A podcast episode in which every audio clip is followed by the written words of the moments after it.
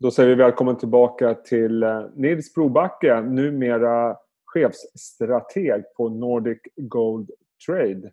Kul att se dig igen. Kul att vara här Jesper. Du, eh, det har hänt en del saker sen vi hördes vid senast, inte minst på börsen. Men jag tänkte börja med att fråga vad som har hänt med dig egentligen. Ja, du har bytt jobb. Det, ja, det stämmer. Jag har fått möjligheten att bli chefstrateg och partner på Nordic Gold Trade och driva deras nya institutionella satsning. Eh, jag har ju tidigare jobbat med kortsiktig valutahandel och sen CFDR eh, och då få möjligheten att jobba med någonting så tangible som mm. fysiskt guld var en möjlighet som jag inte kunde tacka nej till. Och sen har vi sett ett eh, otroligt skifte när det gäller institutionella kapitalförvaltare i intresset kring guld. Okay. och Det har ju dels med performancen att göra. Tittar vi på guld i kronor så har det ju de facto slagit Stockholmsbörsen inklusive utdelningar sedan 97. Då. Eh, men även självklart de eh, stora eh, finansiella stimulanserna kommit här under våren. Då. Så att, eh, det är, en inte, det är en intressant iakttagelse i sig att eh, institutionella placerare har börjat intressera sig allt mer för guld, tycker jag. Och så har det sett ut globalt, då, men det börjar väl komma här i, i Sverige också. Så att det, vi tror vi ligger i en sweet spot. Eh, jag tänkte att vi skulle uppdatera lite grann. Du och jag pratades vid senast, jag tror det var den 14 maj. Eh, vi pratade om ett antal viktiga nivåer på S&P 500 och OMXS30. Eh, sammanfattningen av det samtalet var att ja, du var lite, får man säga, lite negativ inställd till marknaden just då. Det blev, ju, det blev ju en stark eh, börssommar trots allt. Nej, och du sa ju också att du hoppades att du hade fel och det hade väl du då. Så det, Vi får vara glada för det. Nej, men, men skämt åsido, det, det, var ju, det här året kommer att gå till historieböckerna av flera skäl. Om vi tar marknaderna så såg vi något av de kraftigaste rasen vi sett någonsin i Q1 men också en av de snabbaste återhämtningarna vi sett i Q2 och Q3. Eh, det som du och jag pratade om sist det var det här med aktiv förvaltning som hade fått en revansch och det har också fortsatt sen eh, i maj. Då. Tech har fortsatt handlats jättestarkt. Eh, vid det tillfället så testade Tech all time high. Vi såg individuella namn som Amazon faktiskt handlas en bra bit över all time highs. Men det som var oroande och det som gjorde att mitt huvudscenario var att vi snarare tittade på en dubbelbotten än att det var en positiv marknad, det var just deltagandet i de här laggande sektorerna och amerikanska tioåringen som vi kommer komma över på sen. Det som har förändrats... Ah, förlåt. Ja, men, så, så att, eh, det är fortfarande så att S&P 500 drivs ju väldigt mycket av liksom stor tech men du, du ser ändå att de här sektorerna som du nämnde då. Du pratade om industrials, du pratade om eh, banker. Det var ett antal High råvaror. Yield, Russell 2000, vi kan gå utanför USA, emerging markets, DAX, tyska index. Alltså många av de här laggarna började komma tillbaka. Ja. Vi ser nu alltså till exempel finans som ser ut att börja bryta upp över 2007 års toppar. Vi har emerging markets som ser ut att bryta ut över eh, 12 års konsolidering eh, DAX tvåårskonsolidering och så vidare. High yield nämnde du. Vi såg även råvaror som började komma tillbaka. Crude oil slutade raset, lumber, vi såg till exempel koppar börja trenda upp. Så vi fick de här bevisen ganska snabbt efter att du och jag hade pratat. Eh, när vi pratade nivåer så var det till exempel S&P som vi kommer se snart som mm. började komma över 3000 som var en viktig nivå. Så, så, det, där tror jag är, det där tror jag är väldigt eh, svårt, speciellt när bruset och det fundamentala är extremt osäkert att kunna byta riktning. Och för mig så är teknisk analys och följa priser en väldigt bra metod att göra det och lägga bort de här känslorna. Då.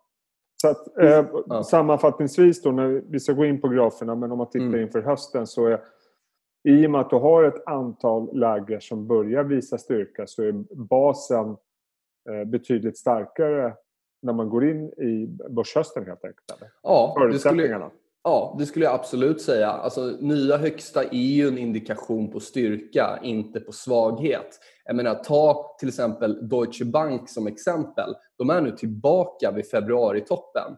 Eh, den kanske mest hatade banken i Europa, om den inte har det tufft, jag menar, kan, vi, kan vi tro på det här end of world-scenariot? Jag har svårt att tro det. Och absolut, följer man den här metoden då kanske man inte kommer alltid sälja på den exakta toppen. Jag blev ju eh, negativ i början av februari och fick vända positivt i, i slutet av maj. Då. Men vi missar ju de här stora nedgångarna och vi har fortfarande performat betydligt bättre än index. Då. Ja. Eh, men ska vi blicka framåt lite och titta på några ja. grafer? Ska vi börja med Sverige och OMXS 30? Då, när vi pratades vid senare, så sa du att eh, nivån 1700 definierade om det var en positiv negativ trend. Sen dess har vi närmat oss 1800 med stormsteg. Jag tolkar det som att vi är i en positiv trend. Jag har jättesvårt att argumentera för varför vi inte ska upp på nya all time highs på OMX. Som du säger så var den här 1700-nivån femårigt motstånd. När vi bröt under den i februari spårade det rejält. Men vi har etablerat oss över den. Vi återtestade den från köpares sida och sen dess är vi upp 100 punkter. Så jag tittar på all time high på OMX. Eh, det är liksom, eh, dipparna köps och jag tycker om jag kollar även på kortsiktigt sentiment som kan vara en, en, en, ganska bra indikation så ser jag att det är väldigt mycket övervikt korta positioner alltså som spekulerar i nedgång. Och Det där brukar vara en ganska bra eh, miljö för att såna här squeezar ska fortsätta uppåt. Alltså jag tror att det låg på 70-30 här igår när jag kollade. Så OMX för mig är i en positiv trend. Vi är över 1700 och det är all time highs att vänta. Eh, och eh, är det några speciella nivåer vi ska titta på från de här nivåerna? Här? Nej, jag, jag tycker att vi... vi alltså man kan börja dra ut lite trendlinjer sen botten och titta. Alltså skulle vi falla under 1700 igen, då, då har vi ett annat scenario. Men ja. vi har återtestat den nivån, vi har försvarat den flera gånger och eh, nästa stora nivå, det, det, det är all time high-nivån som vi har ovanför oss, lite drygt 100 punkter upp. Och om vi tittar då på USA, det är väl egentligen samma mönster vi ser där. När vi pratade vid senast så pratade vi om den här nivån som du nämnde tidigare i programmet, 3000. Den har ju etablerat sig med råge över det, eller hur? Verkligen. All time high som printades här de senaste ja. dagarna. Och jag menar, eh, tittar vi på den här 3000-nivån så fick vi även en chans efter första brytet upp. Vi kom ner och återtestade den från vad jag anser köpares sida då, överifrån Eh, och sen eh, fortsätter uppåt. Så det är samma scenario där. Jag tror att det är rekord i kortsiktiga eh, eller spekulativa kortsiktiga positioner som går kort den här marknaden. Och eh, svårt att argumentera för. Nya all time highs både på månadsbasis, veckobasis och dagsbasis är ett styrketecken. Eh, köper vi nya all time highs tenderar vi att få rätt mer än vi får fel. Då. Så att, det är svårt att argumentera för det fundamentalt, men det är vad det är. Vi får följa pris och, och eh, lyssna på graferna helt enkelt. Och ska vi prata uppsidenivåer så eh, 4 000 tycker jag inte låter orimligt.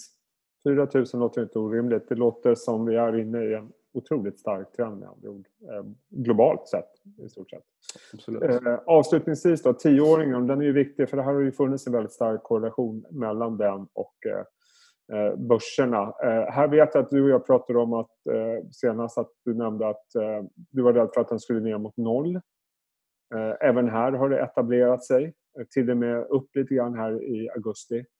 Det stämmer du? bra. Ja, men det, det, det, som vi såg i, i, i mitten av maj, där egentligen under våren, var att vi fick egentligen inga studsar i räntan. Och som du sa så var vi mm. snarare på väg eh, att bryta ner under lägsta nivåer, vilket var ett ett, ett läskigt scenario. Ja. Men nu har köpare kommit tillbaka, räntan har gjort en dubbelbotten runt 0,5 och nu är vi uppe på 0,72 i amerikanska tioåringen. Eh, och jag ser det som ett jättestyrketecken. Eh, räntor tenderar att stiga eh, med börser.